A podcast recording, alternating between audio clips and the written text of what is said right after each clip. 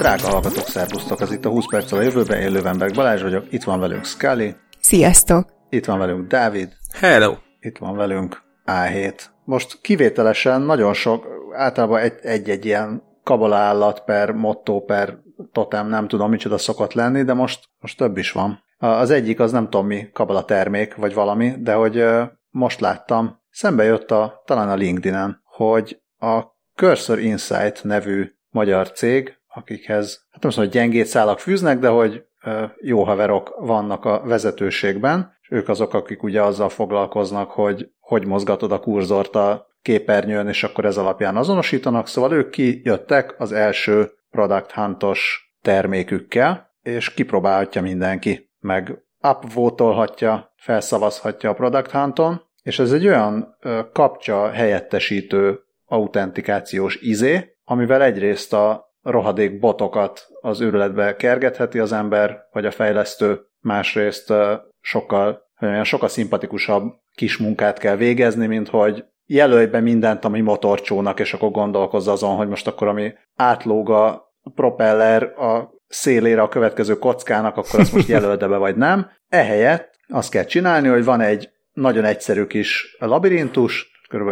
3-4 egér vagy kurzor mozdulatot kell megtenni, és akkor egy, egy kis ikonkát a labirintus közepén lévő ikonkához kell mozgatnod. És ebben, ebben vannak olyan kis mikromozdulatok, hogy a gép el tudja dönteni, hogy ezt most bot próbálkozik megoldani, vagy pedig az ember. És lehet, lehet testre szabni mindenféle saját kis képpel, meg háttérrel, meg egyébbel, tehát nagyon szépen rendelhető. Én remélem, hogy óriási sikerük lesz, és letarolják a startup piacot. Kíváncsi leszek rá én is. Nekem az a kedvencem egyébként, amikor a szomorú cica, örülő cica lesz, amikor oda érsz hozzá.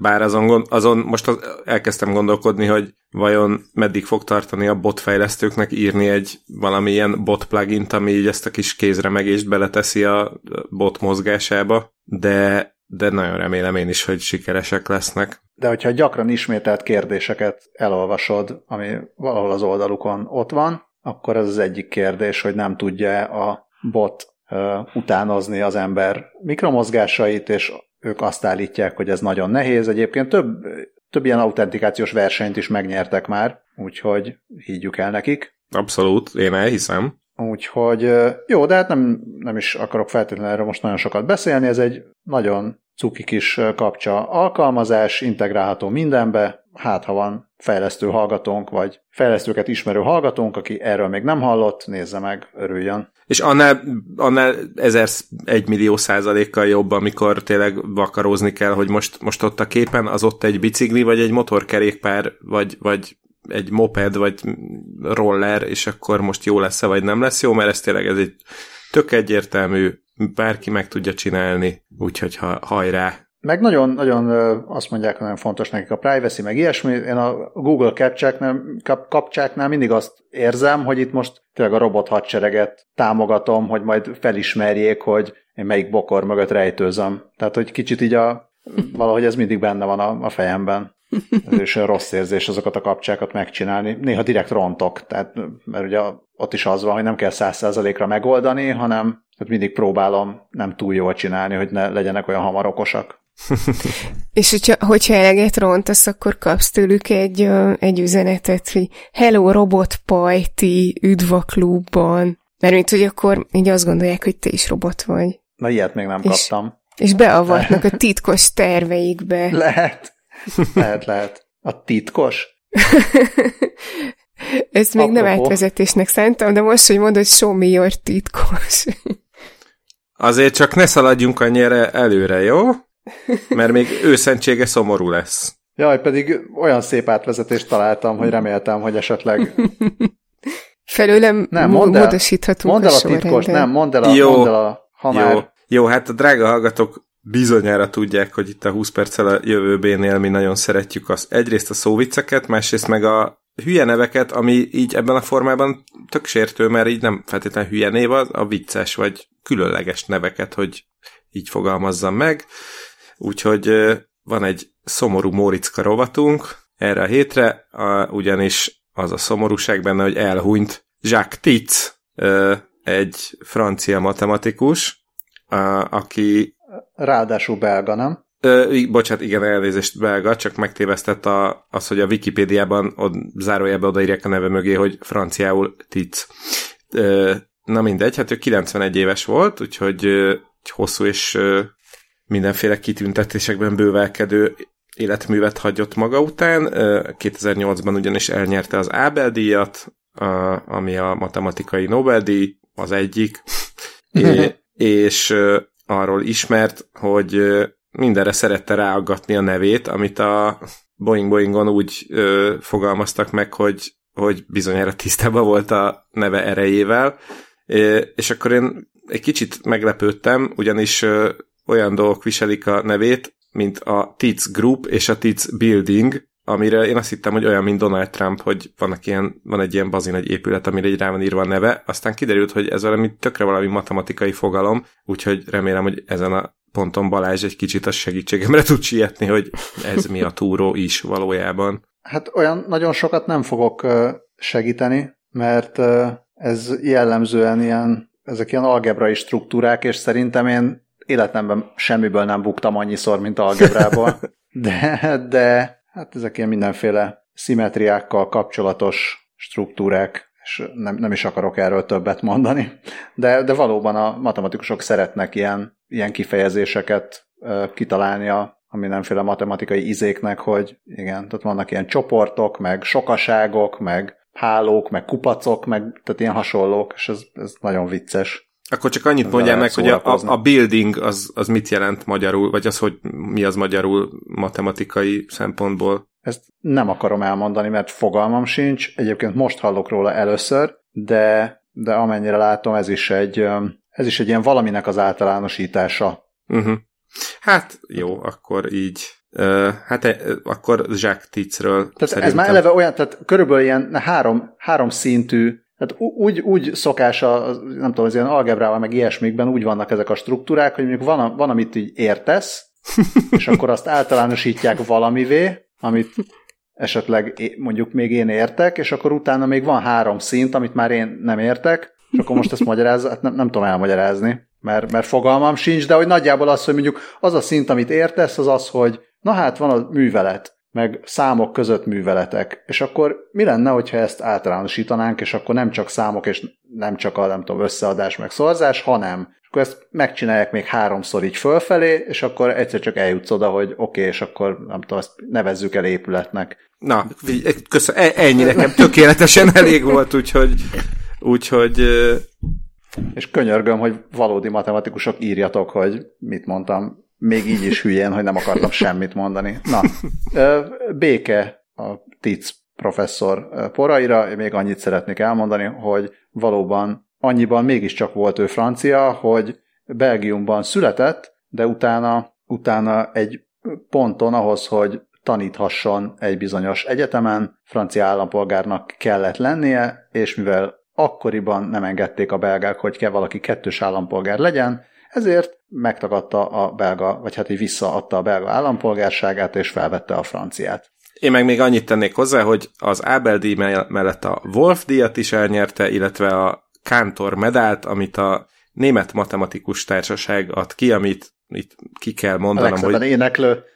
Deutsche Mathematiker Vereinigung, szóval ő, ezt ő kapta, meg 1996-ban, és emellett több tudományos akadémiának is tagja volt. Na, akkor keressük a következő legjobb nevű matematikust ezúton is. Addig is, akkor ha már, ha már jelezted, hogy őszentsége nehogy megsértődjön, vagy megbántódjon, a Dalai Lámától kaptunk értékes follow amellett, hogy szokott ő nekünk küldeni mindenféle aranyosságot is. Azt írja a troli kamionra, amiről beszéltünk a múlt adásban, hogy Itthon, ha egy hetet vonatozol nyáron, kizárt, hogy ne legyen vezetéksérülés miatt fennakadás, illetve ami miatt ő szerinte problémás lehet a troli kamion. Mármint gondolom, nem, nem arra gondolt, hogy Tibetben vonatozol egy hetet nyáron, hanem, hanem talán Magyarországon. De hogyha igen, hogyha egy kamion lerobban, vagy lassan megy, és előzni kell, akkor, akkor le kell csatlakozni, és ezt nagyon sokszor megtenni, azért már necces lehet. Amikor hmm. csáp nélküli trollival jártam, ott azért ez automata üzemmódban is álló trollit igényelt. Hát ez valóban jó kérdés, hogy a, az átcsatlakozás az hogy működne, és hogy nem tudom, mit csinálna, humán sofőrök mellett egy rendszer, ha kamion-kamiont előz, vagy hirtelen korrigálás, korrigálásra van szükség, stb. De amúgy tetszene neki is a koncepció, mint ahogy mindenkinek. Az van, hogy szerintem Ugye a videón is látszik, hogy, hogy ezeknek a kamionoknak az áramszedője az nem olyan, mint a trollibuszoknak, hogy egy két ilyen hosszú pálca, hanem ez a, mint a villamosokon van inkább az az a összecsukható camping, camping szék, és ott ugye nem kell annyira pontosan eltalálni a vezetéket, meg, meg ugye az nehezebben is tud leesni, mert egyszerűen csak így alá emelik a vezetéknek, és akkor az ott alatta csúszik. Úgyhogy szerintem ezt, ezt a részt ezt könnyen ki tudja vég, védeni, és szerintem meg annyi ö, craft azért van ezekben a kamionokban, hogy, hogy egy előzést vagy egy sávváltást ö, meg tudjanak oldani, úgyhogy akkor szépen leemeli magát, vagy le, összecsukja, egy, vagy kicsit lejjebb ereszkedik az áramszedő, megcsinálja az előzést, visszamegy, visszateszi az áramszedőt, és semmi gond. Úgyhogy szerintem ennyit még megbírna a rendszer, de hát majd lássuk meg, hogy, hogy mivé fog ez fajulni. Igen, lehet, lehet, hogy egy fokkal fejlettebbek, mint a méltán népszerű Icarus 280-as trollibusz, vagy valami hasonló. Nem tudom, mi az, ami, mi az, ami még van trolliból, de, de biztos, hogy biztos, hogy azért gondolnak olyasmire, hogy amúgy összetalálkozhat két trolli kamion, és az egyik meg akarhatja előzni a másikat. Tehát feltételezem, hogy, hogy gondolnak ők is erre, de ha nem, akkor most majd gondoljanak. Reméljük hallgatnak minket. Ja, vagy esetleg kameráznak, nem tudom, hogy észrevennénk el, hogyha kamerázna minket valaki, ahhoz azért egy látható méretű kamera kéne. Igen. Uh, illetve hát ugye gyerekkorunk faviccei jutnak eszembe, a mi van a kezemben, kérdezi a japán, amire az a válasz, hogy Music Center, na jó, de mennyi? Ugye ebben már eleve két vicc is van most már, hogy mi az a Music Center, de ezt majd mindenki mes- magyarázza el az adást hallgató fiatalabb hallgatóknak. Na, ez jutott eszembe, amikor megláttam a Science Alert cikkét a sószemcse méretű ultra kompakt kameráról, és tényleg nagyon látványos kép, hogy tényleg egy, egy új, új begyen ott van ez a picike kamera, ami olyan, mint egy ilyen kis üveg gyöngy lenne, vagy én nem is tudom. Tényleg nagyon-nagyon pici. Ehhez egy ennek a létrehozására úgynevezett metafelület nevű technológiát használtak, ami 1,6 millió kis henger-szerű struktúr, struktúrából áll. Ennek köszönhetően ez a tényleg döbbenetesen pici kamera teljesen ö, színes fotókat képes készíteni, ami, ami minőségben már hozza ennél akár egy milliószor nagyobb ö, lencséknek a teljesítményét. És van itt egy nagyon látványos összehasonlítás is. Egy 2018-as mikrokamerának a képe mellé oda tették ennek a mostani fejlesztésnek a, a képét, és hát ég és föld a különbség. Konkrétan a mostani látszik, hogy egy virágot akartak lefotózni, még hogyha nem is 4K felbontású tűüles kép a végeredmény, de abszolút felismerhető, míg a 2018-ason még csak egy ilyen színkavalkád ö, volt látható. De nem látjuk a kontrollképet, tehát hogy ténylegesen miről készítették. Azt, ezt valóban nem látjuk, de, de azért merem remélni, hogy valóban erről a lila virágról, vagy legalábbis egy lila hát virágot. Azért, azért, lenne font, azért lenne fontos, mert ez a kamera is, vagy hát nem ez a kamera is, de hogy ez a kamera, mint hogy igazából nyilván minden digitális kamera, valahogy ugye ott van a, tehát bejön a fény, klasszik módon, és utána azt szoftveresen feljavítják azt, ami, ami bejön a, a, az érzékelőre, hogy nagyjából kitalálják, hogy oké, okay, akkor ez a, ez a fény minta, ez milyen képet jelenthet. Tehát szoftverrel javítja a, a lencse, nem is tudom, ez ugye idézőjeles lencse, mert nem, nem ez a nem ilyen parabolikus, vagy micsoda rendes optikai lencse van benne, hanem amit elmondtál, ez a meta felület, de hogy ez is valahogy az előtte lévő dologról visszaverődő fényt megfogja, és akkor utána a szoftver dolgozik rajta, hogy, hogy előállítson egy képet. És csak erre lettem volna kíváncsi, hogy mint ahogy ugye vannak ezek a auto enhance algoritmusok mostanában, hogy itt egy homályos fotó, és akkor mit hozol ki belőle, ott azért kihoz belőle egy jó képet machine learning ami tényleg úgy néz ki, mint egy ember mondjuk, vagy mint egy virág, de hogyha nem látod, hogy az eredeti képen mi van, akkor nem tudod eldönteni, hogy ennek mennyire jó a, a teljesítménye. Azt látod, hogy a, az algoritmus tud egy szép képet csinálni.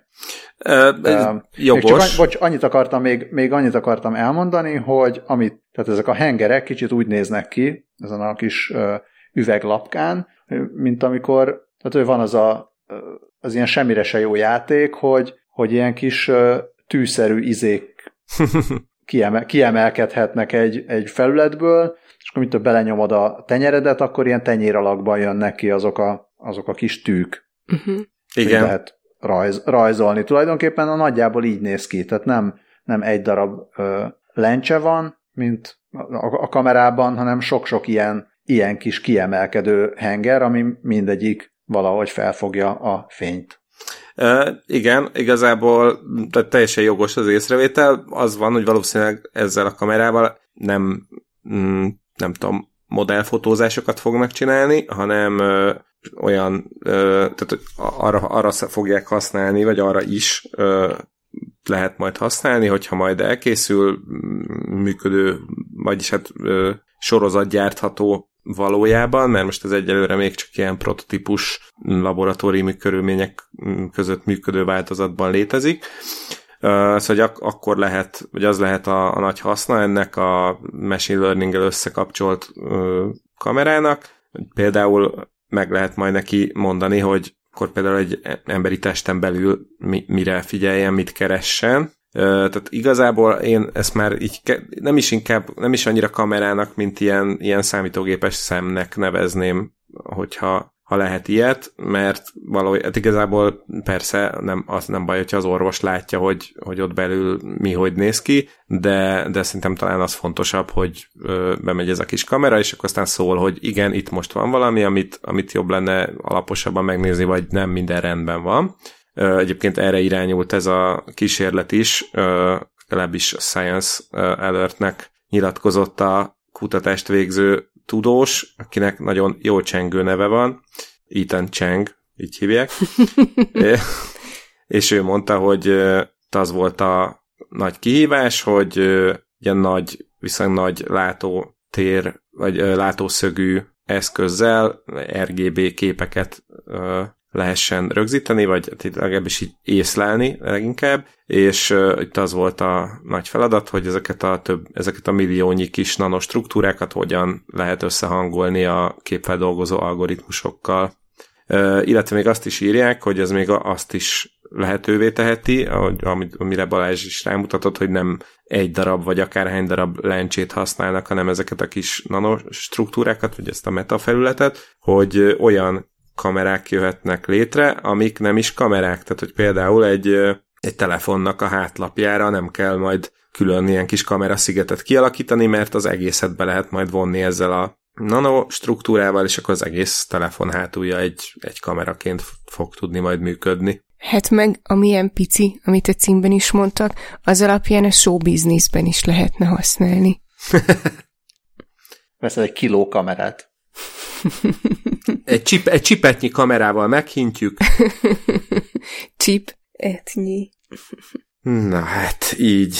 Jó, nehéz, nehéz még elengednem ezt a, ezt a sztorit, mert amikor ezt uh, említed, meg ezt olvastam, hogy egész felületek lehetnek uh, kamerák, ott, uh, ott egy picit, tehát ott aztán tényleg megvalósulhat a részben az auto enhance, részben pedig az, hogy mindenféle olyan effektet, tehát el kell majd döntened, hogy milyen képet szeretnél. Hogy a lencsé, hogyha egy, ha van egy ö, kamera lencse, akkor az adott, hogy milyen, milyen kép érkezik a, a kamera érzékelőjére, és utána azzal lehet ezt, azt, azt csinálni, de például azt nem csinálhatod meg, hogy, hogy a, mondjuk a nem panoráma fotóból csinálsz egy panoráma fotót. Itt viszont, itt viszont lesz majd egy ilyen döntés, hogy érted, hogyha nem, nem egy darab kamera van a, a, akár a telefonban, vagy bármilyen eszközben, hanem a teljes felület, az összes lehetséges képet befogadja, akkor te eldöntheted, hogy jó, most én, most én ebből szeretnék egy, kislátószögű fotót, vagy egy makrofotót, vagy egy, egy panorámafotót, vagy egy akármi mást. Tehát el kell döntened, hogy, hogy mihez hasonlítson az a kép, mint hogyha milyen lencsével készült volna. Ez nem tudom, mennyire érthető. Ö, én abszolút értem. Ja.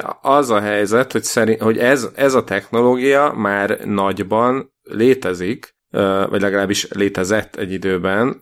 Sajnos úgy láttam, hogy így elment már mellette a De világ. betiltották? nem, nem, nem a cég maga állt bele a földbe, vagy vásárolták föl ez, ezt a Litro nevű céget.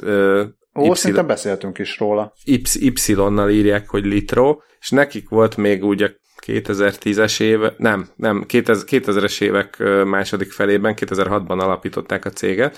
Nekik volt egy olyan fejlesztésük, amit azt hiszem, hogy igen, Light Field Photography-nak hívtak, úgy nézett ki a, az a kamera, mint egy ilyen kicsit egy ilyen szögletes, nem tudom, egy USB, vagy mondjuk innen 2021-ből nézve, nem tudom, egy ilyen dizájnos, ilyen elcigi cucc, egy ilyen kis téglatest volt az egész, egy darab lencse volt a, az egyik végén, és úgy tudtál vele fotót csinálni, hogy nem kellett rajta semmit állítgatni, hogy mélység, vagy zoom, vagy semmi, hanem csak úgy nyomtad a gombot, és utóla, és akkor ez a Light Field Photography, ez azt tudta, vagy tudja, hogy, hogy az összes létező fény, fényt begyűjtötte, ami, ami rendelkezésre állt, és akkor így a készképen te utólag jelölheted ki, hogy akkor most nem tudom, az élesség az itt legyen, ott legyen, a mélység az ilyen legyen, olyan legyen, tehát végül is valahol ez már így egy kicsit ehhez hasonlított, csak még így ilyen kézzelfogható méretben. Ugye itt meg már ez, ez ilyen mikroszkópikus nanostruktúrákkal és machine learning meg ilyenekkel van összegyógyítva. Hát meg más irányba. Már Tehát a, a Lightroom-nál ez ugye mélység volt, ennél meg ennél meg a, nem tudom, szélesség, magasság. I- igen, igen, viszont tehát amit, amit te is mondtál, hogy szerintem ez majd úgy fog kinézni a, a jövőben, vagy ha ezek a kamerák megvalósulnak, hogy kicsit úgy tudom elképzelni, mint hogy most be tud állítani, hogy nem tudom, legyen vakú, ne legyen vakú, ö, mozgást fotózol, vagy nem mozgást fotózol, így a fotó előtt megmondhatod, hogy én most egy hagyományos fotót szeretnék készíteni, vagy egy ilyen, ilyen meta felületes fotót, és akkor talált ki kedves machine learning, hogy akkor hogy fog ez kinézni a legjobban. Igen, én is inkább azt tudom elképzelni, hogy már alapból ajánl valamit a hihetetlenül intelligens eszköz, és akkor te inkább leokésztetod, hogy igen, igen, pont erre gondoltam, mert valószínűleg pont kitalálja, hogy mi, mire gondoltál, de hogyha nagyon nem tetszik, akkor, akkor módosíthatsz rajta. Vagy elpusztíthatod. Jaj, csak annyit még hadd mondjak el, hogy mikor kimondtad a lencsét, akkor az jutott eszembe, hogy végül is egy ilyen cuccal a szilveszteri lencse főzelék is teljesen más értelmet nyerhet. De most már igen, igen, menjünk tovább, kirobbanó siker lehet. Nagyon szép. Nagyon szép az átvezetés, ugyanis ö, detonátorról lesz szó, egészen pontosan egy orosz fejlesztésű önpusztító USB meghajtóról, amiben a Computer World szerint beépített detonátor került. Uh, itt most azért a detonátort azt uh, idézőjelbe kell tenni, mert uh, nem az van, hogy felrobban a cucc, hanem van benne egy uh, ilyen külön beépített kis eszköz, ami úgynevezett halmozott töltéssel kiégeti a nyomtatott áramkört, hogyha megnyomják a rajta lévő gombot. Tehát, hogyha nagyon érzékeny információk vannak egy, az USB-n, akkor ezt egy gombnyomással meg lehet semmisíteni. Uh, hogy mondjam, beszédes szerintem, a... Szerintem az oroszoknál lesz olyan verzió is, amiben tényleges detonátor van. Szerintem olyan már van. Én, én, csak, én azt szeretem volna mondani, hogy beszédes a, a cuccot fejlesztő cég neve Rostek. Ugyanis hogy azért több problémám is van ezzel a dologgal, mert hát mi van, hogyha véletlenül a zsebedben megnyomódik a gomb, ugye? Egyrészt ez, a, amúgy meg miért, a, tehát hogy ha már egy USB-n van az információd, és nem akarod, hogy az illetéktelen kezekbe kerüljön, akkor, akkor nem tudom, vert szét egy kalapáccsal, vagy nem tudom, dob, dob be a izé, vonat alá, vagy a hajtsát rajta az autóddal, és akkor akkor se lesz már nagyon használható. Úgyhogy e, ilyen, ilyen ez a cucc, meg arról nem beszélve, hogy eleve már a, az ilyen modern titkosított uh, USB-k, meg egyéb uh, tárolók azok már elég komoly titkosítással vannak ellátva, például 256 bites ö, titkosításos USB-t is lehet már kapni, amit, ö, amit maximum egy kvantum számítógéppel lehetne könnyen feltörni, úgyhogy... Vagy nem tudjuk, hogy, nem tudjuk, hogy melyik amerikai hivatalnak, vagy, vagy ilyen, nem is tudom, ilyen fekete ügynököket, vagy akármiket alkalmazó szervezetnek van hozzá backdoorja. I- igen, igen, igen. Úgyhogy hát e- ennyit az orosz Rostek USB-ről. Nekem ez a halmozott töltés is nagyon tetszett. Erről megint a szilveszteri buli jutott eszembe, mert ott is szokott lenni ilyen biztos pláne az oroszoknál is. Ott szerintem nincs szükség ilyen ürügyekre, hogy szilveszter meg hasonló. Ez ja, egy ked, kedd délután. igaz, igaz. De ez tényleg, tényleg ezt én sem teljesen értem, hogy ez a megnyomsz egy gombot, és kész, akkor leégeted a nyomtatott áramkört. Azért csak raknak bele valami de valamiféle ilyen védő küszöböt, remélem. Nem tudom, visszakérdez, vagy biztos, bár fene tudja, kinek szánják ezt. Nehéz, um, nehéz azt látni. Azt nem tudom, hogy a, ugye biztos van olyan, amikor nincs a közelbe vonat, ami alá dobhatod, vagy tűz, meg ilyesmi. Tehát én látom annak az értelmét, hogy legyen egy kényelmes módja annak, hogy az adatokat megbízhatóan töröld egy eszközről. Azért nem fogsz, most érted, hogyha van, nem tudom, 50 USB drive-od, akkor nem fogod, vagy bármiféle ilyen külső meghajtód, akkor nem állsz le a izé, sinek mellé, és mindegyiket, mindegyiket oda dobálod a vonat alá, vagy így neki állsz ott így kalapáccsal szétverni az összeset. Ami egyébként nem is biztos, hogy megbízhatóan töröl mindent. Hát én egy, értem, értem, a, értem, a, hogy mondjam, értem az igényt, meg látom az igényt erre. Um, jó, hát küldjön valaki nekünk, nem tudom, a Rostek küldjen egy-két ilyet, és akkor kipróbáljuk, hogy izegve mozogva meg tudjuk-e nyomni véletlenül a gombot, meg leolvad de a ruhánk is tőle, ilyenek.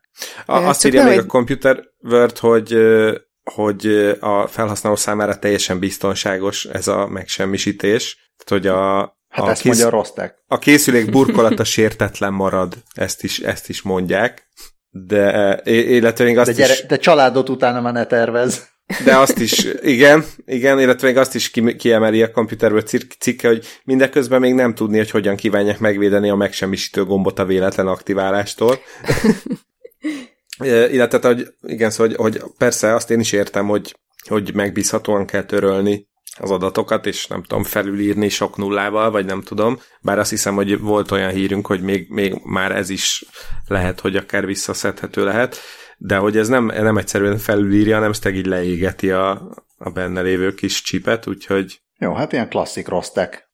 igen, így, igen, igen, igen. És hát nem ez az egyetlen hírünk, ami arról szól, hogy valaki megnyom egy gombot, és akkor ott valami megsemmisül. Igen, már a következő híre gondolsz, amit itt beszéltük is Balázsa, hogy, hogy vajon benne maradjon-e, mert amikor én beraktam, akkor még csak egy hazai médiumban láttam, aztán azóta kb. mindenki írta 3D nyomtatóval elkészíthető eutáz, eutanázia gépről, ö, amiről én elsőre cím alapján még, még ráadásul azt is hittem, hogy mivel 3D nyomtató ott volt, ezért azt hittem, hogy otthon elkészíthető, de nem. Ezt csak gondolom így azért írták bele a közleménybe, hogy önök is rákattintsanak, mint én, mert itt tényleg 3D nyomtatóval készül, de a gyártó készíti, és egyébként összesen kettő darab készült eddig, a, és a harmadikat most nyomtatják, és ha minden igaz, akkor a harmadikat lehet jövő évtől igénybe venni Svájcban. A, az első pedig egy, egy múzeumban van kiállítva, egy sírkultúra múzeumban Németországban. A másodikról pedig azt mondták, hogy hát így nem, nem lett teljesen jó, de a harmadikat azt majd lehet használni. És maga a, az ötlet, meg a termék az, az nem új, ami most a hír az az, hogy hogy ö, elfogadták Svájcban, és legálisan lehet használni jövőre. Ö, és Svájcban egyébként is ö, legális az eutanázia, de most ö, csak kórházban lehet végrehajtani, és, ö, és orvosokkal kell előtte beszélni. Ö, és hogyha ha az orvosok is megállapítják, hogy igen, te valóban ö, ezt akarod, akkor ö, akkor beadnak egy, egy méreginjekciót, amitől, amiben folyékony nátrium pentobarbitál van, és, és ettől 2-5 perc alatt elalszik az illető, aztán kómába esik, és aztán meghal, és ez a, ez a ez az új eszköz, ez pedig folyékony, tehát ez egy ilyen az a neve, hogy szarkó, és gondolom, hogy a szarkofágból ered, magyarul kicsit máshogy jön ki ez a név, és ebbe belefekszik az ember, és, a, és úgy történik a halál, hogy nitrogénnel árasztja el a belső teret, és az oxigén szintjét pedig 21%-ról 1%-ra csökkenti. Ö, és a, hát a készítőknek az volt a, a célja ezzel, hogy, hogy kivonja az orvosokat a folyamatból, illetve hogy hát ezt az eszközt ez bárhova el lehet vinni, tehát ha akarod, akkor nem tudom, valami szép erdőben is intézheted. És a, a, amit olvastam később róla akik kritizálták, azok pont, azok pont azt kritizálták benne, hogy, hogy nem jó, hogy, hogy kivonják az orvosokat ebből a folyamatból. Például itt, itt ugye nem orvosokkal beszélsz, mi, mielőtt befekszel, hanem, hanem ott ugye a gépben válaszolsz néhány kérdésre, és gyakorlatilag egy, egy algoritmus dönti el, hogy akkor most ez neked tényleg, tényleg jó lesz, és tényleg ez az, amit, amit akarsz. Ö, nem tudom, mit akartam még elmondani róla. Nekem, nekem ez a két rész volt, ami, ilyen, ami miatt felkeltette az érdeklődésemet a, a 3D nyomtatás rész, meg, meg, meg az, hogy gyakorlatilag egy algoritmus mondja meg, hogy, hogy akkor ez tényleg mehet. Hát szerintem az hogy, az, hogy az orvosokat kivonják ebből a döntésből, az nem feltétlenül rossz ötlet. Mostanában teljesen, teljesen máshol, meg teljesen más apropóból gondolkodtam, hogy beszélgettünk a, az eutanáziáról, és, és igazából az, hogy akkor is felmerült, hogy hát az orvosoknak az a feladatuk, hogy gyógyítsanak. Tehát, hogyha ha azt mondjuk, hogy az eutanázia az egy, az egy valid választás az ember részéről, akkor az már nem a, az már nem a gyógyítás része. Tehát uh-huh. lehet, hogy ezt a akár traumatikus döntést, ezt nem muszáj az orvosokra tolni, meg nem biztos, hogy el kell várni az orvostól, akinek az a feladata, hogy gyógyítson, hogy, hogy ő egy olyan döntést hozzon, hogy ő már itt nem fog tudni semmit csinálni. Hát ez a része szerintem nem, nem rossz. Az, hogy az, hogy mit csinál az algoritmus, meg kirakja be az algoritmust, hogy most ezt így megengedjék neked, ja, hát ez egy picit olyan, mint amikor mielőtt valamilyen értékpapírt vásárol az ember, vagy nem tudom, bármiféle ilyen befektetésbe fogna a banknál, akkor ott ki kötelező mindenféle kérdésre válaszolni. Azért gondolom ott sem automatikusan az algoritmus dönti el, hanem hogyha ha éppen emberrel beszélsz a bankban, akkor lehet, hogy az ember dönti el, de, de hogyha ilyen fintek alkalmazást csinálsz, és mondjuk azt felelősen csinálták meg, akkor, akkor ott is ott is algoritmus dönt, az a kérdés, hogy kirakta össze az algoritmus, tehát végül az algoritmus az nem feltétlenül egy, az nem egy ilyen szitokszó, uh-huh. tehát lehet az egy, lehet az egy jó algoritmus, de azért nem arról van szó, hogy az ember nem tudom, kicsit szomorú, és akkor gyorsan elszalad, kivezeti az erdőbe a szarkót, aztán aztán meghalasztja magát. Ö, az biztos, hogy, a, hogy az algoritmust olyanok fejlesztik ki, akik, akik értenek hozzá, mert hogy, a, mert hogy a cég, aki kifejlesztette, ő, ő azzal foglalkozik, hogy, hogy eutanáziát biztosítson embereknek, úgyhogy, úgyhogy tuti, hogy tényleg azokat a kérdéseket teszi föl, a, amik, amik kellenek, csak, csak nekem elsőre furcsa volt a, az egész koncepció. Az AI része az nekem is fura volt, ismerve a, a, azokat a példákat, amikor az AI nem egészen úgy működik, ahogy kellene, de hát gondolom, hogy azért persze ezt így megcsinálják majd okosan, illetve itt leírják, hogy az eredeti terv az az volt, hogy egyszerűen a jelentkezők kitöltenek. Legyen a végén egy... egy gomb, mint a, rostek leszállítja azt. Hogy...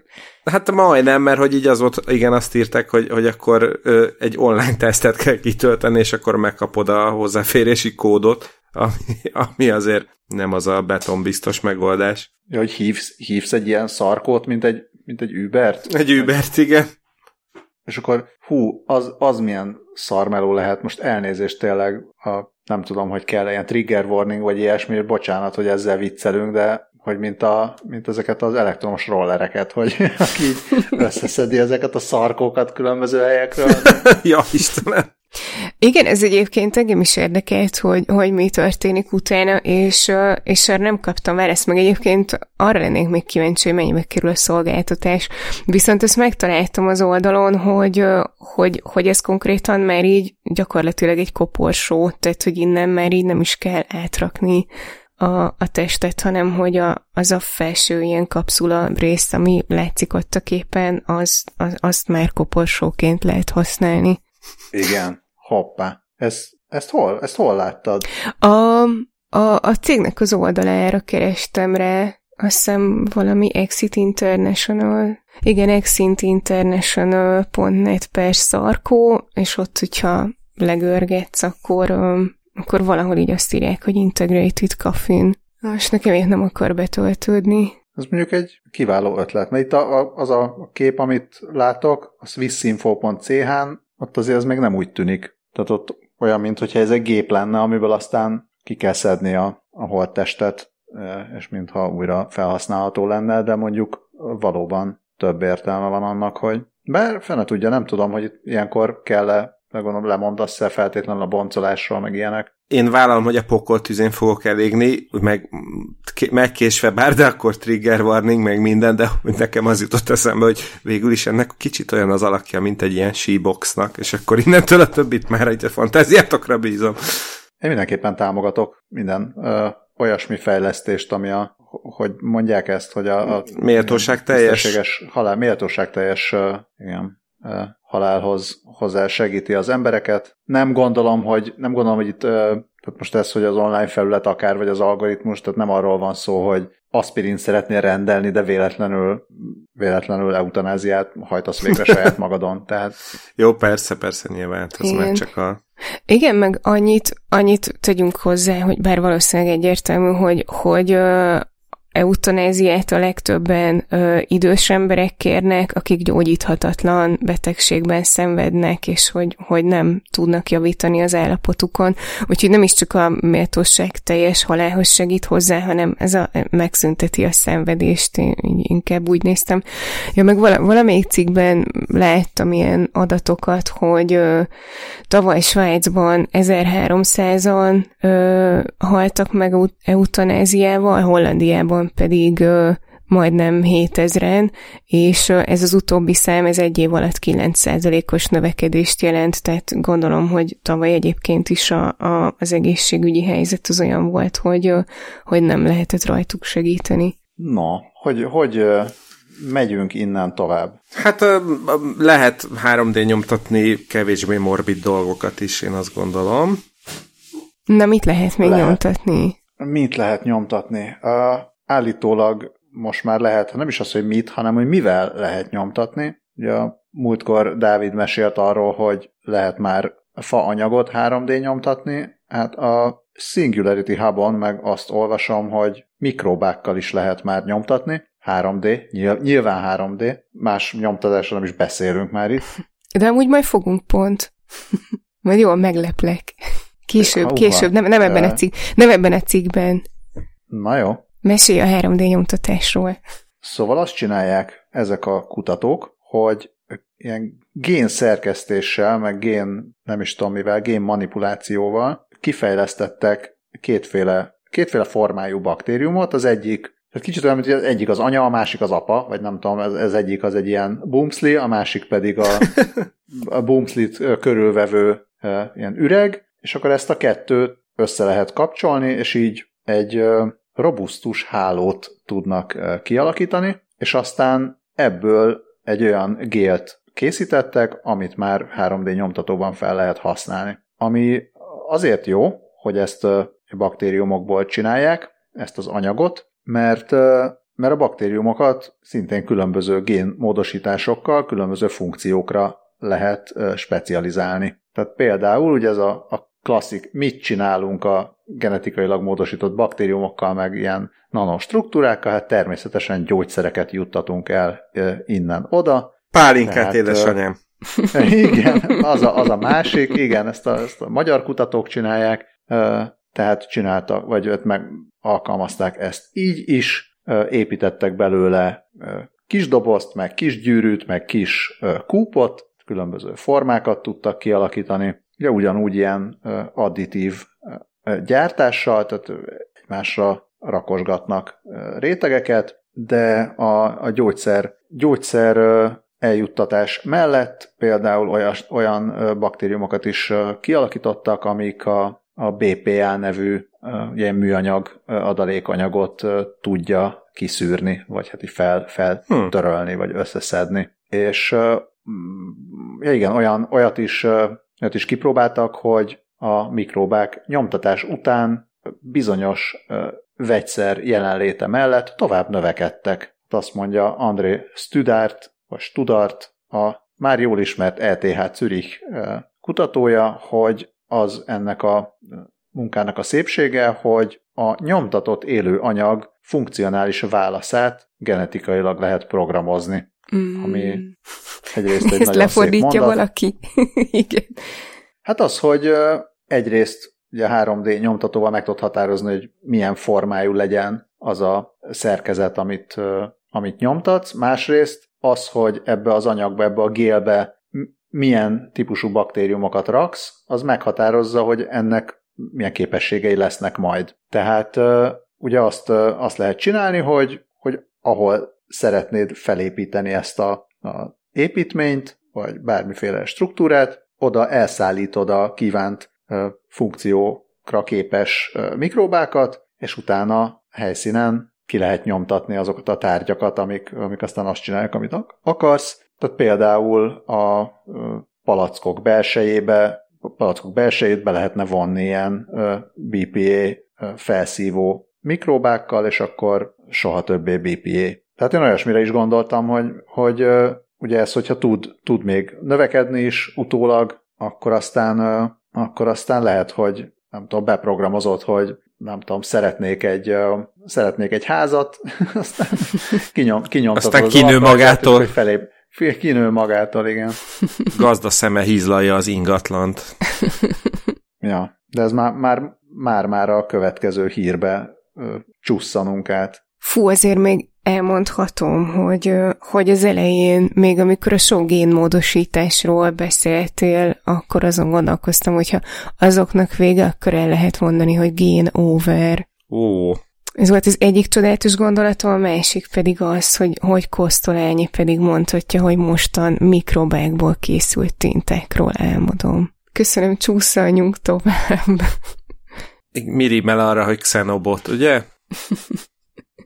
Hát a Xenobotra az rímel, hogy ezt Áron kedves hallgatónak is köszönjük ezt a hírt, mert ő is beküldte, hogy a világ első élő robotjai már szaporodni is tudnak, írja a, a mindenki az interneten, és akkor ezt, nevezt, ezt nevezték el. Hát igazából mikor van, amikor 2020-ban Xenobotnak valamiért. Szerintem beszéltünk is erről, hogy a, a Vermonti Egyetem meg a Tufts Egyetem, meg a Harvard biológia inspirálta mérnök, mérnöki tudományok intézete.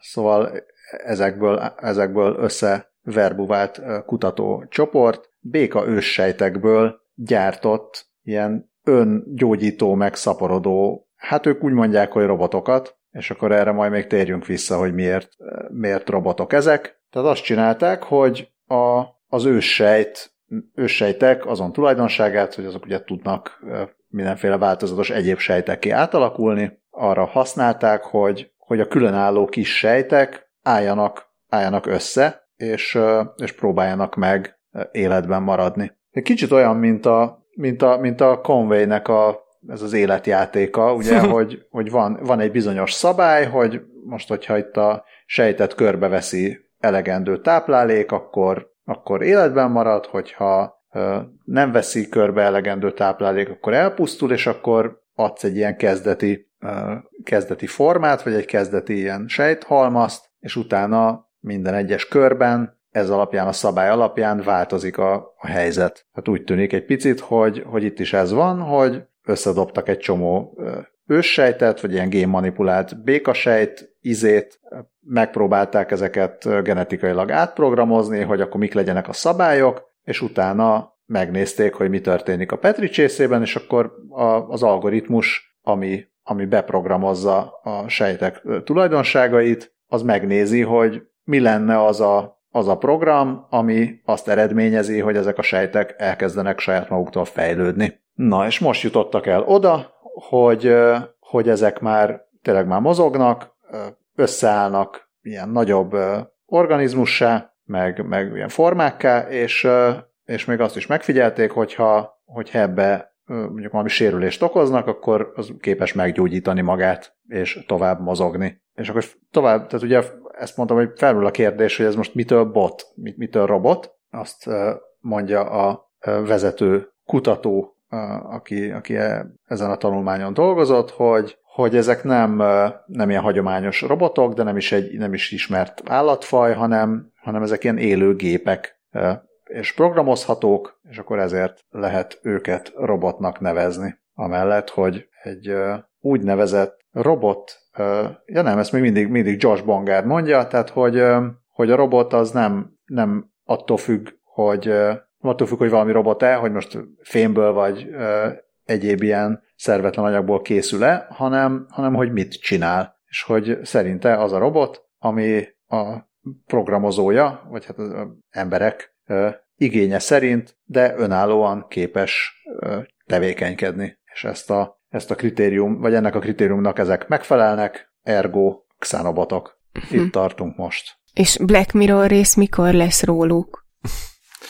Szerintem akkor, amikor más is rájön majd, hogy ez a kép, ami itt a CNN cikkében van, vagyis nem kép, hanem animáció az első, ez úgy néz ki, mintha valami ilyen panírozott ételféleségek ö, mozgolódnának így a sülő olajban. Aztán majd nagyon meglepődik mindenki, amikor meg elfogyasztja ezeket. Nem tudom, hogy mint ilyen csirkefalatkák lennének, vagy hasonlók. Vagy csak ilyen panír darabok. Tényleg. Ami egyébként történt az elmúlt időszakban, tehát ami, ami a mása 2020-hoz képest, hogy eredetileg ezek a kis xenobotok, nagyjából 3000 sejtből álló gömbölyű kis organizmusok voltak, ezek hát olyan bizonyos körülmények között néha-néha tudtak szaporodni, vagy hát így egy, egymást, egymást lemá, vagy saját magukat lemásolni. Ezt úgy, úgy hívták, hogy kinetikus replikáció, vagy kinetikus ilyen önlemásolás, amit korábban molekuláris szinten már megfigyeltek, de, de teljes sejtek vagy, vagy szervezetek szintjén még nem figyelték meg, és mesterséges intelligencia felhasználásával milliárdnyi formát teszteltek le, hogy, hogy melyik az a melyik az az organizmus forma, ami elősegítené ezt a replikációt. És mivel mással is vagy rukkolt volna elő a szuper számítógép, mint egy ilyen Pac-Man formájú, ilyen C, C betűszerű alakkal, tehát a pici, pici Pac-Man az nagyon hatékonyan tudott sok-sok sejtet összegyűjteni így a szájával, vagy hát ezzel a, ez az ilyen Pac-Man szája, és pár nap alatt annyit össze tudott gyűjteni, hogy, hogy előállt az új kis Xenobot. Nagyon cuki. Nagyon kedvesen adtad elő, de én még továbbra sem tudom azt mondani erre, hogy akarom. Ellentétben a következő hírrel.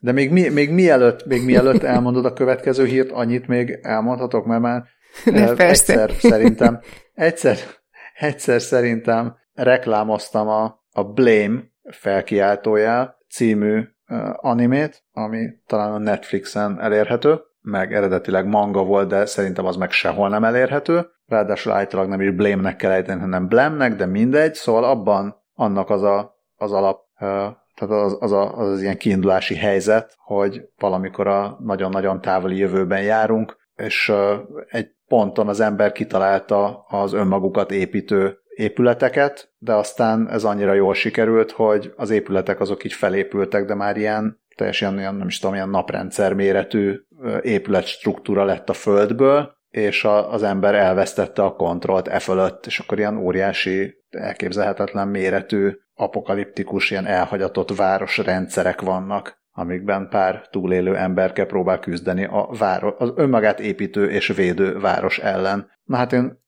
nem, nem azt mondom, hogy 2022-re itt fog tartani a kis Pac-Man Xenobot, de, de, de hát a fene tudja, szóval azért csak vigyázzunk a Petri csészékkel. Lehet, hogy arra is érdemes lenne egy, tehát megint csak a, a rossz tektől szeretnék a Petri csésze végére is egy gombot. Hát vagy egy karmot, igen. Tehát a, bocsánat, Scully, hogy így ráléptem a, ráléptem a nagyon szép hát vezetésedre. Hát én, én nem észleltem, hogy még nem fejezted be. De akkor át is adom a szót, mesélj a karmokról. De, de, de hát eddig, eddig én beszéltem, de nem baj, majd, majd abba hagyom. Szóval a, azt mondtad, hogy akarom, ugye? Azért, Igen. mert, a, mert a, a, jöttek olyan kutatók, akik egyrészt megirigyelték, hogy a NASA-nál nagyon szép rövidítéseket találtak ki, oh. másrészt, másrészt arra gondoltak, hogy mit lehetne drónra szerelni, és rájöttek, hogy, hogy ilyen raptor, ilyen ragadozó madár karmokat, úgyhogy ezt meg is csinálták, szereltek ragadozó madár karmokat repülő drónokra, és elnevezték az egészet Snag nek, ami a Stereotyped Nature Inspired Aerial Grasper, azaz a stereotipizált természet által inspirált légi megragadó eszköz, és ez a snag, ez maga is azt jelenti, hogy így megragadni valamit. Úgyhogy már ezért is remélem, hogy milliárdokat fektetnek be ebbe a kutatásba majd. Minden esetre a tudósok a különböző ragadozó madarak, lábmunkáját tanulmányozták, hogy hogy tudnak akár gyors repülés közben is megragadni dolgokat, vagy, vagy hirtelen nagyon keskeny ágakon, vagy, vagy ilyen épület széleken megállni és megkapaszkodni, és mi lenne, hogyha erre robotok is képesek lennének. Szóval erre, erre fejlesztették ki a Snaget, ami úgy néz ki, mint hogy a Technics Legóból készült volna és a videó szerint egy teniszlabdát el tud kapni a levegőben, ami egyáltalán nem ijesztő. De hát itt a videóban... Labda, labdázni a drónnal.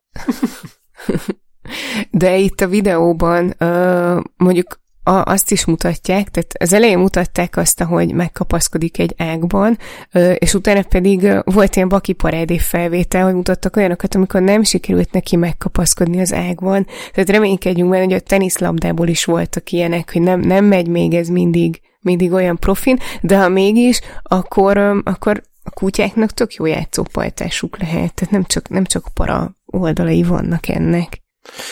Viszont most hadd kérjek egy pici technikai szünetet, mert a cicák idegállapotba kerültek itt egy poloska miatt, és azt elhárítjuk egy pillanat.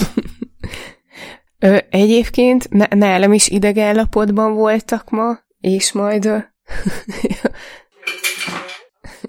szóval nekem káposzta idejött, és beletűszögött a mikrofonba direktbe mert mint hogy nem, tehát nem, nem, nem lett váladékos, de majd írom a jegyzetekbe, hogy 20-20-nál káposzta. Sőt, egyszer, amikor, amikor én beszéltem, akkor is, mint hogyha tűzszentett volna, és akkor ezt lehet, hogy nem is lehet kivágni, mindegy, sorry. Na, közben elhárult a probléma, úgyhogy amikor gondoljátok, akkor visszatérhetünk. okay. Szerintem már visszatértünk. Ja, el sem mentünk? Hát egy kicsit elmentünk azért, mert hogy mondjam, ilyen privacy jelleggel egyéb hangok is beszűrődtek, de de mondjuk úgy, hogy mondjuk úgy, hogy már vissza is tértünk. Nagyon jó. Mint a madarak a tél végeztével, vagy mi. És a madár karmú drónok. Igen, Meg... de szerintem Dávid éppen te beszéltél, nem? Vagy már abba hagytad? Vagy, vagy, vagy, vagy Scully beszélt, és abba hagyta, és én, akkor... Én... Igen, igen, én beszéltem, és abba hagytam.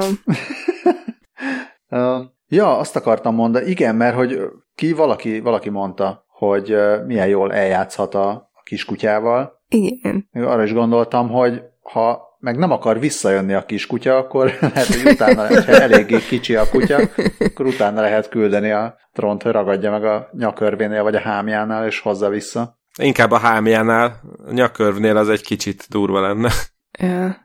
Meg úgy összességében kicsit para, azt nem tudom mennyire élvezni a kutya, hogyha így röptetik össze-vissza, azt így talán inkább az emberek kedvelik jobban. Viszont várjuk a robot sajmászat videókat. nem, hát az ilyen, ilyen türk népeknél szerintem Hát, abszolút. mi is vagyunk. És akkor versenyezzenek, versenyezzenek a sólyommal, hogy ki hozza vissza gyorsabban a cuccokat. Hát aztán lehet, hogy a sólyom visszahozná a drónt. hát igen, ez meg a másik, ugye, hogy vannak ezek a ö, drón elkapásra kiképzett ragadozó madarak. Nem van ilyen, hogy sasokat ráküldenek, vagy nem is tudom miket. Vagy valamilyen ragadozó madárra vadásztak már drónra, igen, igen, az, az most, akkor, az most akkor majd visszacsapnak volt. a drónok, és akkor lehet, lehet így versenyezni. Most ki kinek a munkáját veszi el. És akkor ide jöhetnek a szokásos drónok harca és drónkövetelő szóviccek. Miközben ti már át akartatok vezetni a következőre? Hát én csak annyit akartam mondani, hogy hát és lehet, hogy a taxisofőrök munkája lesz itt elvéve a közeli jövőben. Hát ö, e, erre kíváncsi leszek egyébként, ö, hogy ez me- mennyire lesz ö, népszerű és elérhető, de ö, azt írták a Tech Hákún, hogy, hogy a 2024-es Párizsi olimpia idejére már, már lesznek Párizsban repülő taxik, ezekkel nem akárhova lehet majd menni, hanem csak két, két útvonalat járhatnak be.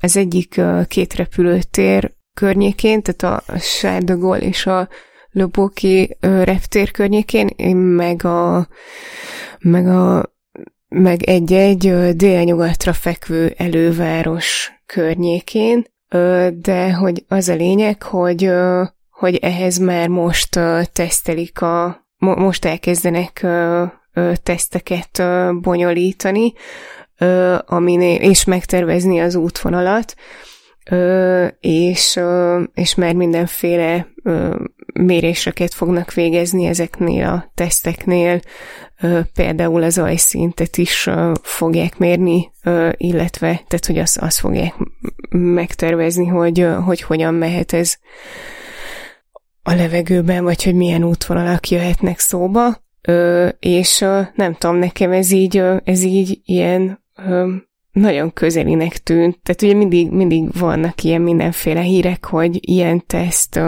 volt, és, és olyan prototípust mutattak be, de ez, hogy ilyen bő két év múlva ez, ez már így ilyen alap lesz, az nekem, az nekem ilyen meglepő volt, és úristen, 20 perccel a jövőbe feeling. Hát lehet, hogy arra gondolnak, hogy ugye itt a sok mindenféle variánssal a 2024-es nyári olimpia nem 2024-ben lesz, hanem 2050-ben. ja, igen, ez is megfordult a fejemben, hogy nagyon optimistának tűnik nem is csak a repülőtaxis, hanem az is, hogy lesz 2024-ben Párizsban olimpia. De igen, ez, ez még jobb megközelítés. Igen, én is nagyon kíváncsi leszek, hogy ez hogy fog megvalósulni, mert csak azért is, mert a méltán népszerű zöldpálya.hu-n nemrég írtam egy cikket arról, hogy, hogy a ilyen technológiákkal, mint a repülőtaxik, meg az önvezető autók, hogy szóval igazából már most tökre jó lenne, ha folyamatban lennének azok a mindenféle város tervezési vagy városfejlesztési tervezések, amik, amik már így e, ezekre készülnek. A Business Insider még 2015-ben már azt jósolt, hogy 2020-ra 10 millió önvezető autó lesz majd világszerte az utakon, és uh, igaz ugyan, hogy ezt egy kicsit ebbe a levesbe egy kicsit beleköpött a világjárvány, de azt gondolom, hogy még világjárvány nélkül se tartottunk volna tavaly ott, hogy 10 millió önvezető autó rohangászik itt ott, ott. Igen, sok mindent lehet, a, sok mindent lehet azért a koronavírusra fogni, de ezt, talán ezt nem. igen, igen. És hogy például Orlandóban már van egy ilyen úgynevezett Advanced Air Mobility Transportation Plan, ami ami már ezt készíti elő, hogy majd akkor mihez kezdjenek a, a repülőtaxikkal, illetve a, úgy általában a, a városi repülés ö, átalakulásával, ugye hát az amerikai nagyvárosokban azért itt-ott mászkálnak helikopterrel, de, de azért pont az ilyen technológiák, mint a, a repülőtaxik, az, azért az teljesen átírja ezt a térképet. Ja, abszolút. Ja, hát reméljük, hogy a különböző, hogy is, hogy is mondjam ezt, nem, nem, bár nem, nem feltétlenül kell PC módon, ugye? Tehát a terroristákat nem kell, nem kell PC-vel védeni, tehát hogy aki esetleg csúnya dolgot szeretne elkövetni a Párizsi nyári olimpián, bármikor is legyen az, reméljük, hogy a különböző ilyen fly-by-wire rendszereibe nem nagyon fog tudni belenyúlni ezeknek a repülőtaxiknak, mert Fú, tényleg. Szerintem az minden esetre nagyon érdekes, hogy miközben még mindig nem vihetek fel egy palackvizet otthonról a repülőgépre, már erről beszélnek, hogy de azért röptessünk össze-vissza mindenféle elektromos taxikat nyugati nagyvárosokban. Szóval én arra szavaznék, hogy inkább, inkább lehessen palackvizet felvinni a repülőgépre otthonról, ne kelljen, ne kelljen megvenni ötször annyiért máshol, vagy nem palack, hanem nem tudom, a termoszba bármit. Szóval ezt, valahogy ezt vissza kéne állítani, és akkor utána, utána beszéljünk arról, hogy egyébként a polgári repülés az milyen, milyen eszközöket szeretne még beengedni a városi légterekbe. Aztán, hogyha ellehetetleníted a repülő taxis, taxisokat, akkor majd intéznek neked egy jó repülő taxis blokádot, aztán megnézhetjük magunkat. Egyébként a Balázs kérdésére, vagyis hát felvetésére reagálva, hogy, hogy biztos jó ötlete ez, ugye hát a, ugyan, ugyanazért jó ötlet, mint amiért palackot se lehet felvinni a repülőre, aka üzlet, ugyanis a Deloitte és az Aerospace Industries Association közös kutatása a, a, a, arra az eredményre jutott, hogy 2035-re a, ez a városi légi közlekedés 115 milliárd dolláros biznisz lesz, úgyhogy valószínűleg sok embernek ezért ilyen sürgős, hogy ez már a következő olimpián megvalósuljon. Ja, de lehet, hogy 114 milliárd ebből azok a hirdetések lesznek, amik azokon a cikkeken vannak, amik arról szólnak, hogy a következő olimpián már elektromos repülőtaxik lesznek. Na, de minden esetre az a biztos, hogyha nem lehet meghekkelni ezeket a taxikat. Ebben egyet érthetünk. Ellentétben a bizonylatnyomtatókkal? Azok konkrétan ellentétben azokkal.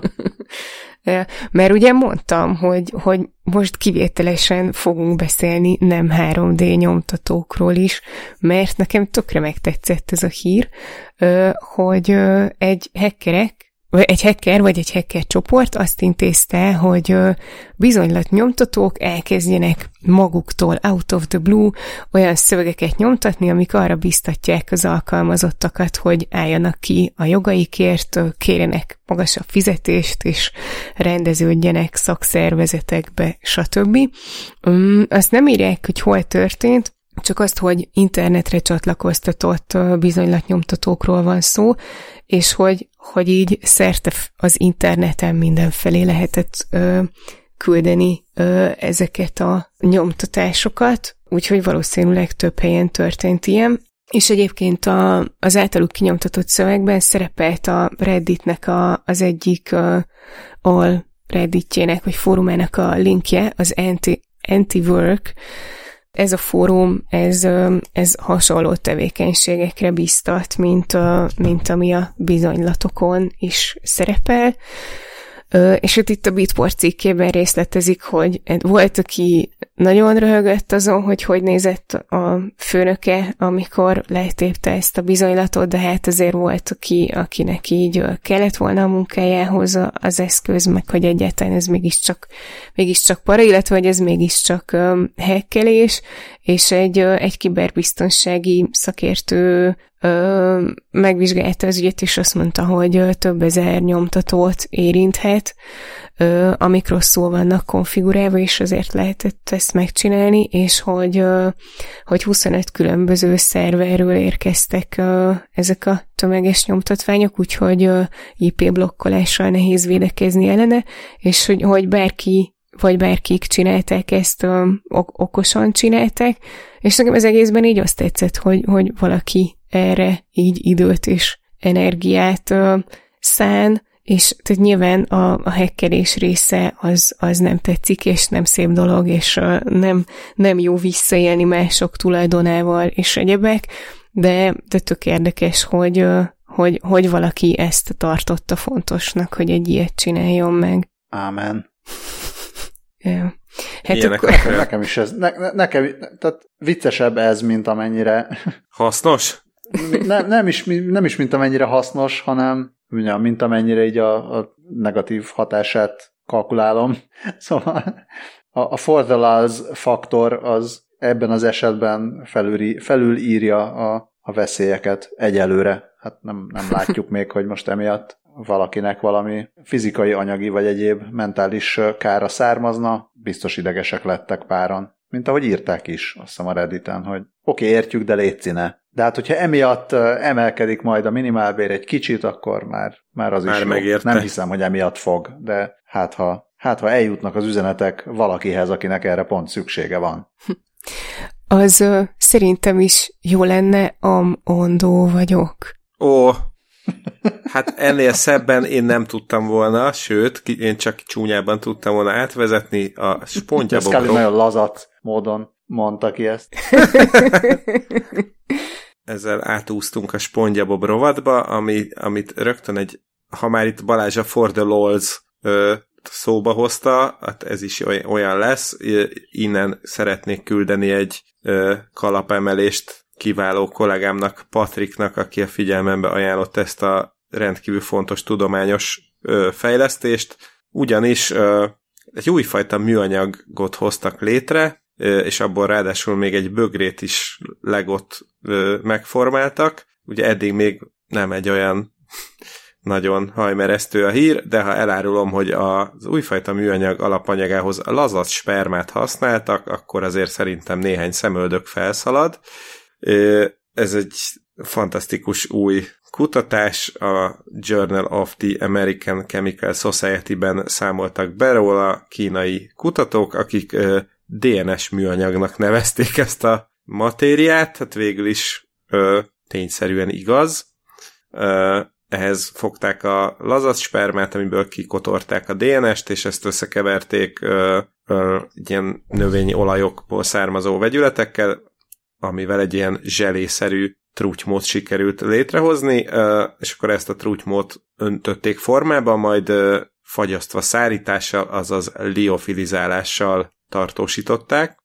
Egyébként ezt a furcsa módszert, ezt vízi hegesztésnek is hívják, ha jól értelmezem a Gizmodo cikkét, és akkor ezzel a módszerrel ilyen mindenféle kis apróságokat ilyen hoztak létre, köztük ezt a bögrét, egy DNS molekula modelljét, meg ilyen puzzle darabkákat is. Ahogy a Gizmodo szerkesztője Molly Taft megjegyzi, a, a bögre valóban úgy néz ki, mintha spermából készült volna, és valószínűtlen, hogy, hogy forma tervezési nagydíjakat söpörjön be a jövőben.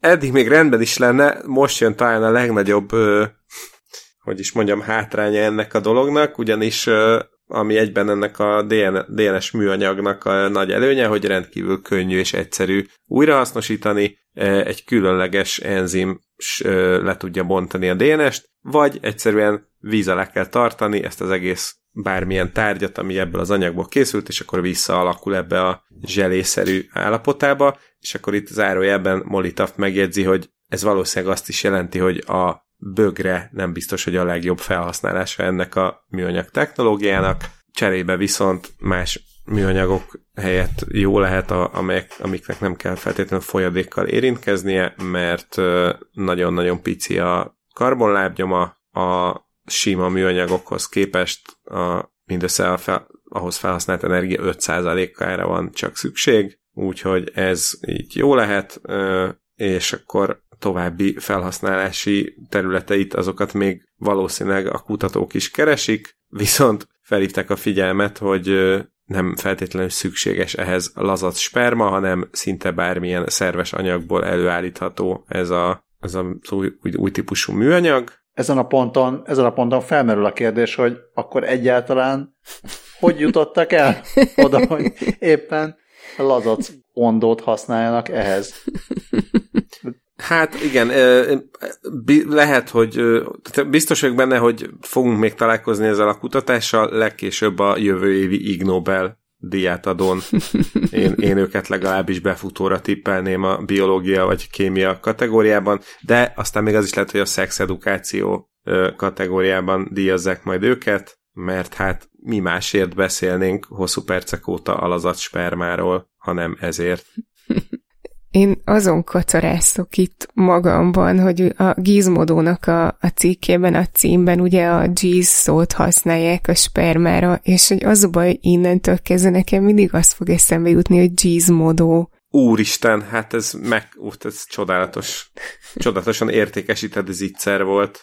Ja, ja. és uh, egyébként külön díj Molly Taftnak a meg ezért is talán érdemes elolvasni a cikket, hogyha valaki kíváncsi a, a sperma összes szinonimájára, vagy legalábbis egy jelentős részükre, akkor, akkor mindenképpen böngészze végig a cikket. Na hát is maradjunk még egy kicsit a víz alatt szerintem. Ó, igen. Ezt pedig Robi kedves hallgató és kedves Patreótától kaptuk azt a hát nem is hírnek nevezném, hanem sztorinak, ugyanis nagyjából egy éves. A történet, hogy Lengyelországban kagylókat használnak arra, hogy a víz minőségét, vagy a víz tisztaságát teszteljék. A varsói fő ilyen víz uh, szivattyú üzem 8 kagylót alkalmaz, reméljük, hogy nem minimálbérért, a biomonitorozási feladatokra, ugyanis a, a kagylók nagyon érzékenyek a, a víz tisztaságára, és csak akkor nyitják ki a, hát így magukat, vagy a szájukat, vagy nem tudom, a héjukat enni, hogyha, hogyha tiszta ez a, ha, ha tiszta a víz. Tehát, hogyha bármiféle tisztátalanságot érzékelnek, akkor azonnal becsukják magukat. És a varsói, varsói vízműveknél a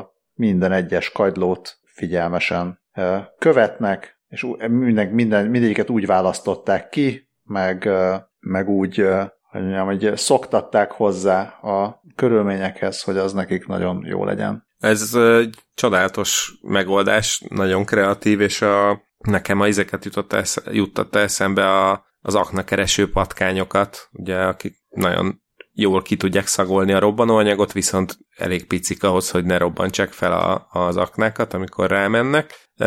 Kicsit erre emlékeztetnek ezek a kagylók is, viszont az jutott erről eszembe, és hangsúlyozom, hogy tényleg, hogy nem, nem, nem ö, trollkodni szeretnék senki kárára, csak, csak úgy felmerült bennem, hogy akkor ezek szerint a varsói vegánok nem, tud, nem fogyaszthatják a csapvizet? Mert végül is az állatok kihasználásával jut el hozzájuk Hát áttételesen, mert ugye nem ténylegesen abban a vízben van, ami aztán eljut a, a varsói vegánokhoz. Hát igen, de mégiscsak a vízmintákat vesznek. Az a kagylók munkájának köszönhető, hogy, tiszt, hogy a tiszta víz jut el a lakásaikba. Pohá- pohárba?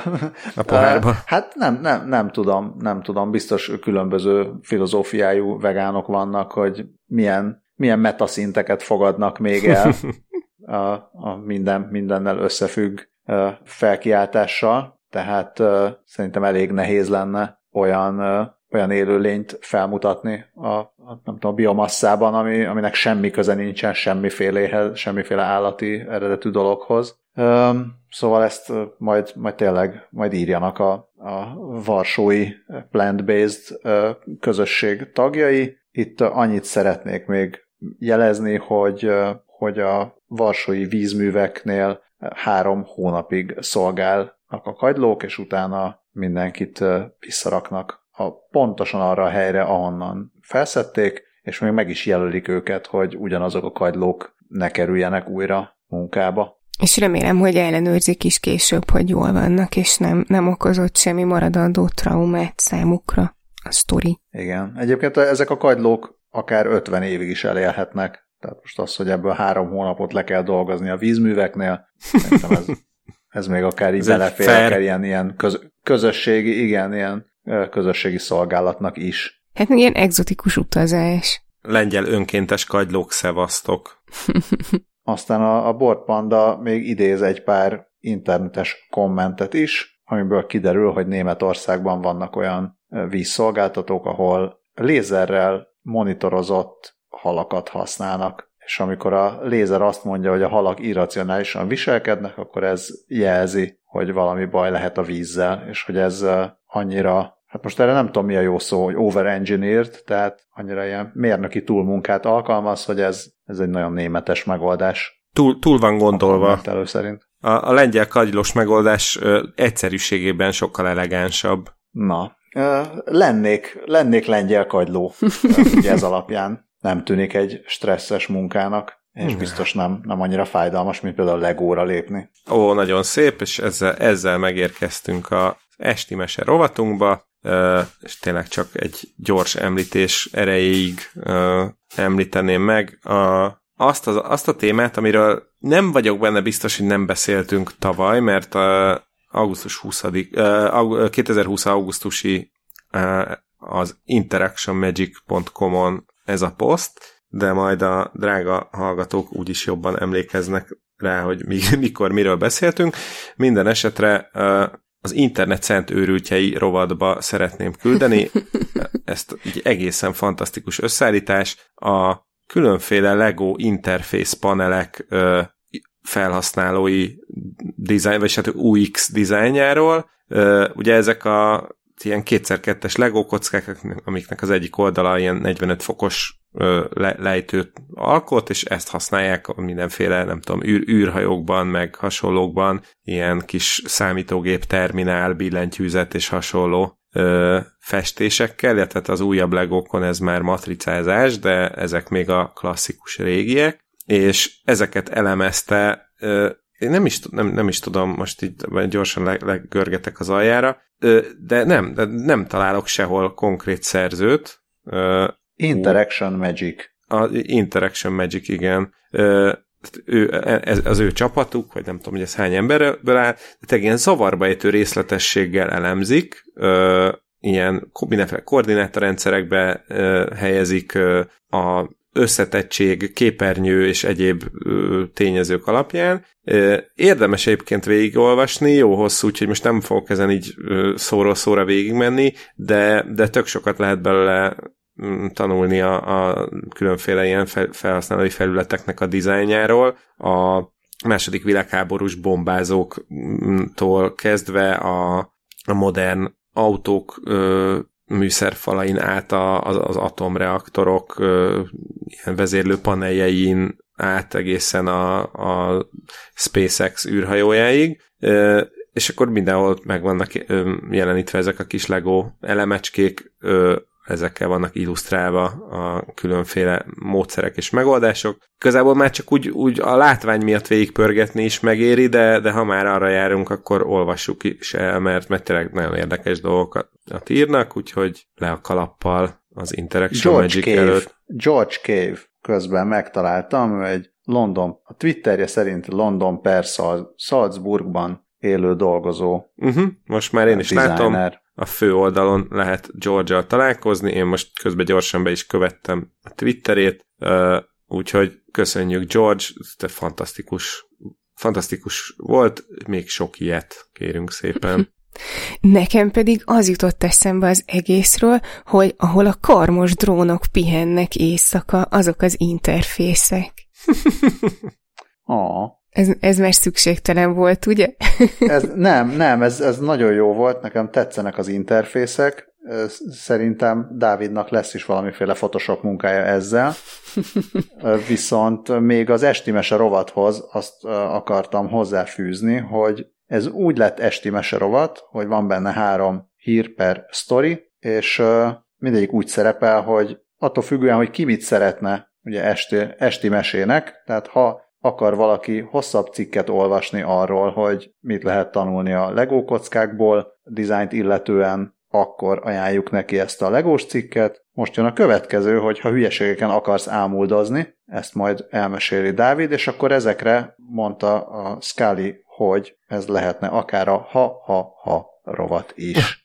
Igen, és ezt azért, mert eredetileg a ha hülyeségeken akar számoldozni, ahhoz valami olyat írt valamelyik kötök, hogy ha a rovat a végére, tehát hogy így arra, arra is rímelt volna.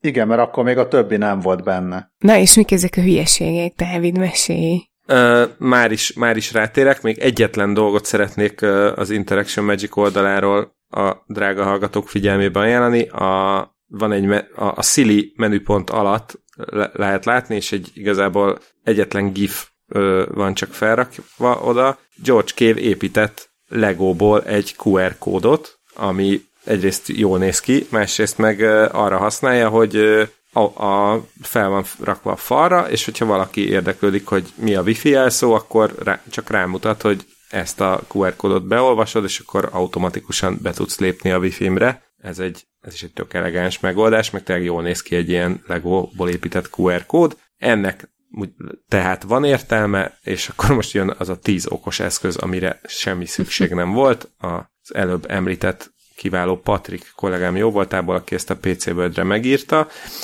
Egy része olyan, hogy szerintem lehet, hogy, hogy már mi is talán emlegettük, úgyhogy most tényleg gyorsan végigszaladnék rajta. Van, egy, van itt egy csodálatos okos kulacs, ami 26 ezer forint, és ezért, kereszt, ezért természetesen egy, még egy saját app is jár hozzá, és az app okosan jelez, hogyha folyadékot kéne a szervezetünkbe juttatni. Hát bár kétségtelenül nagyon dizájnos ez a kulacs, de akár ingyen, akár egy-két ezer forintért le lehet tölteni ö, ugyanilyen appokat, amik szólnak, hogyha inni kell. Vagy ha szomjas vagy. I- igen, én, én, én azt mondanám, igen, hogy ha szomjas vagy, akkor feltétlenül így áll.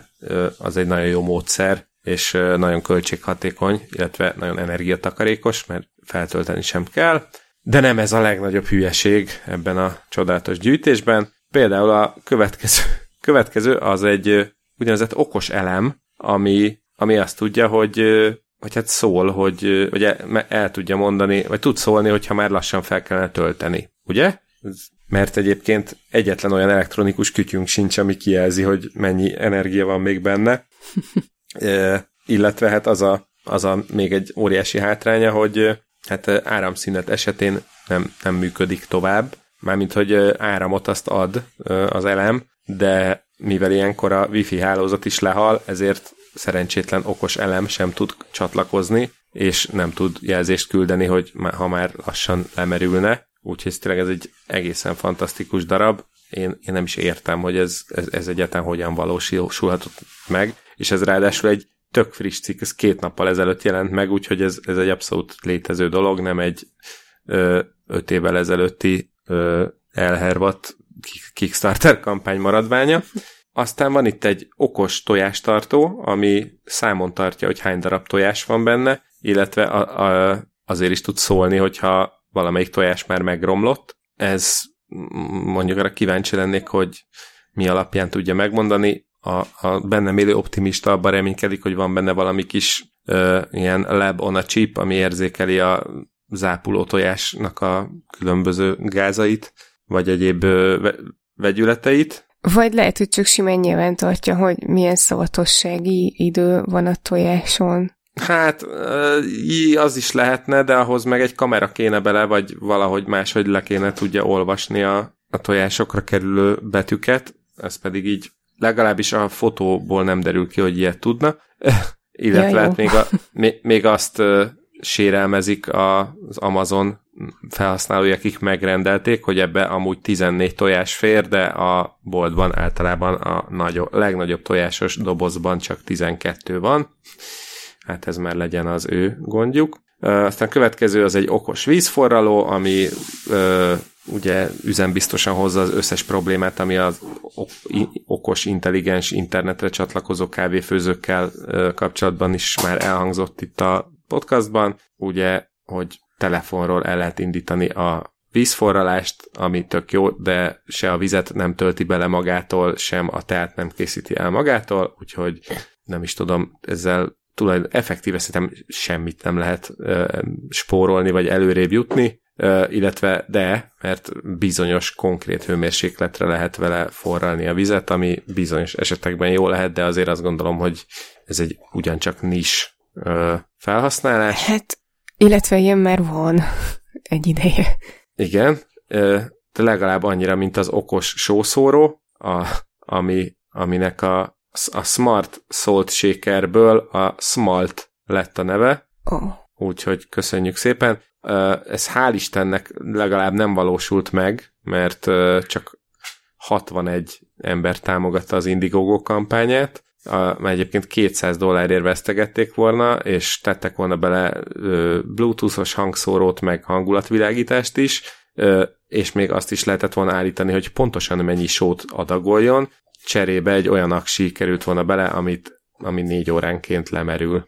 Úgyhogy köszönjük szépen. A következő az egy, az megint csak egy zavarba ejtő darab, egy ilyen elektromos fogkefére hajazó szájkamera, amiben egy 10 megapixeles kamerát raktak, és akkor azzal így lehetett volna nézegetni a szánk belsejét, viszont 400 dollárt kértek volna érte, úgyhogy ahogy a kedves kollega megjegyzi, mindenki jobban jár, hogyha ezt a pénzt inkább arra költi, hogy rendszeresen eljár fogorvoshoz, és akkor nem kell ilyen marhaságokkal tölteni az idejét. Hát jó, de hát nincs, vannak országok, ahol nincsen rendes TB, és lehet, hogy a, egy látogatás a fogorvosnál az sokkal többe kerül. Vagy nem tudom, hogyha drágább a, ugye, mert ugye, hogy van-e, hogy a fogorvos, fogorvoshoz nem minden van TB-re, mindegy, most ebben nem menjünk bele, a lényeg az, hogy elképzelhető, hogy az Egyesült Államokban lehet, hogy jobban megéri, hogyha kamerázod a fogadat, mint hogyha rendszeresen fogorvoshoz jársz. Hát igen, e, ebben még lehet valami, viszont akkor cserébe magadat is ki kell képezned fogorvosnak, hogy tudjad, hogy mire kell odafigyelni.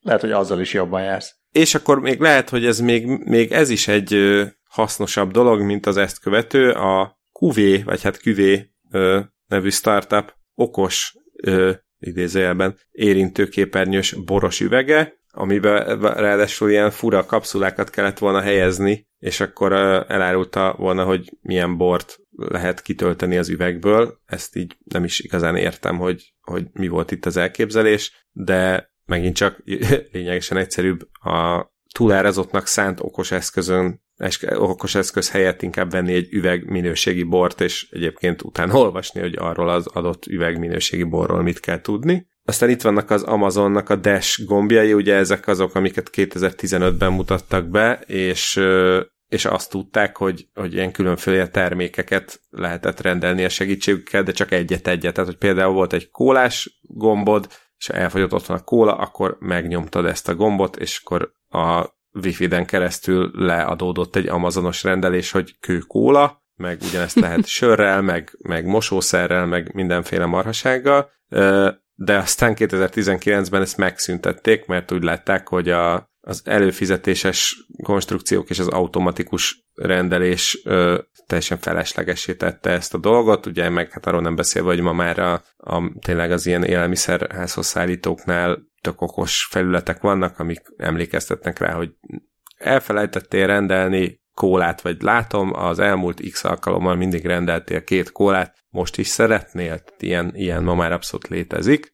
Arról nem beszélve, hogy milyen az, amikor ott van ez a gomb mondjuk a hűtőn, és akkor a kedves kis háziállat, vagy, vagy bárki véletlenül könyökkel kétszer-háromszor megnyomja. Aztán volt itt még, van itt még egy Ragi nevű ébresztőóra, ami gyakorlatilag egy ilyen lábtörlőszerű, vagy hát egy ilyen kis szőnyeg, amit úgy lehet elhallgattatni, hogy ráállsz a két lábaddal. Ugye hát ez még, tehát komolyan még ebből a felhozatalból még ennek van a legtöbb értelme, illetve ez még simán elmehet az ilyen ajándékboltok kínálatába, ahol vannak az ilyen falhoz vágható ö, ébresztő órák, meg azok, amin kis kerék van, és akkor arrébb gurul, és akkor így utána kell menned hogy komolyan még tényleg ennek van a legtöbb értelme ezek közül, illetve még van itt egy olyan ö, fantasztikus fejlesztés, egy intelligens hajkefe, ami figyeli, hogy a használója megfelelően fésüli a haját, és tanácsokat ad arra nézve, hogy hogyan lehet jobban ápolni, ami nagyon vicces, hogy vannak benne mindenféle szenzorok, gyroszkóp,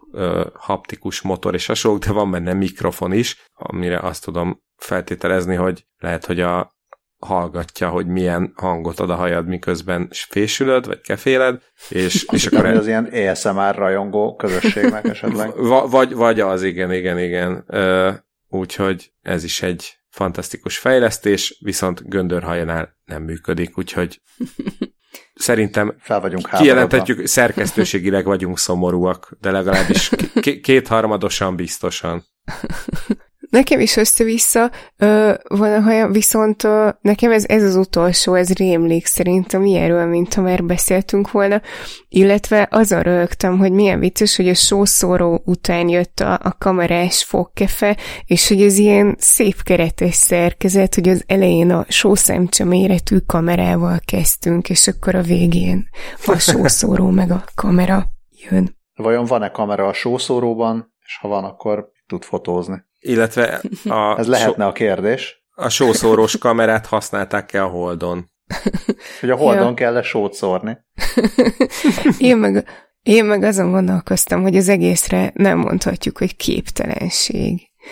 Mert hogy az utolsó hírünk az az, hogy a kínai holdjáró készített egy fotót, több fotót készített a hold sötét oldalán, csak az egyiken van egy furcsa alak, és, és javasolni akartam a hallgatóknak, hogy tippeljenek, hogy szerintük mi lehet itt a HVG cikkében meg lehet tekinteni. Nyilván hát pont akkor ennek látszik, mint egy só szemcse, mm, és elvileg, elvileg a jövő évben is olyan.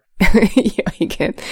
Ö, és elvileg a jövő év elején kiderül, hogy ez pontosan micsoda, mert hogy majd így közel fog menni a, a holdjáró, de hogy most még csak ez, ez van róla, és akkor lehet tippelgetni, egyébként valószínűleg egy szikla, és az, az külön tetszett, hogy a HVG cikkében lefordították a holdjárónak a nevét, Jáda Nyúl 2, mert hogy egyébként a, a Forest cikkben YouTube 2, és és ez tök cuki, és ezen túl azt akarom, hogy mindig fordítsák le a holdjáróknak a, a nevét, és legyen, nem tudom, kitartás holdjáró, meg kíváncsiság hold, holdjáró is. A, a kínai űrkutatási cuccoknak általában leszokták ö, fordítani a nevét, a, a, volt a rakétájukat azt hiszem, hogy nagy menetelés rakétának hívják, a, az űrállomást azt meg valami palota az égben, vagy valami ilyesmi néven. Uh-huh.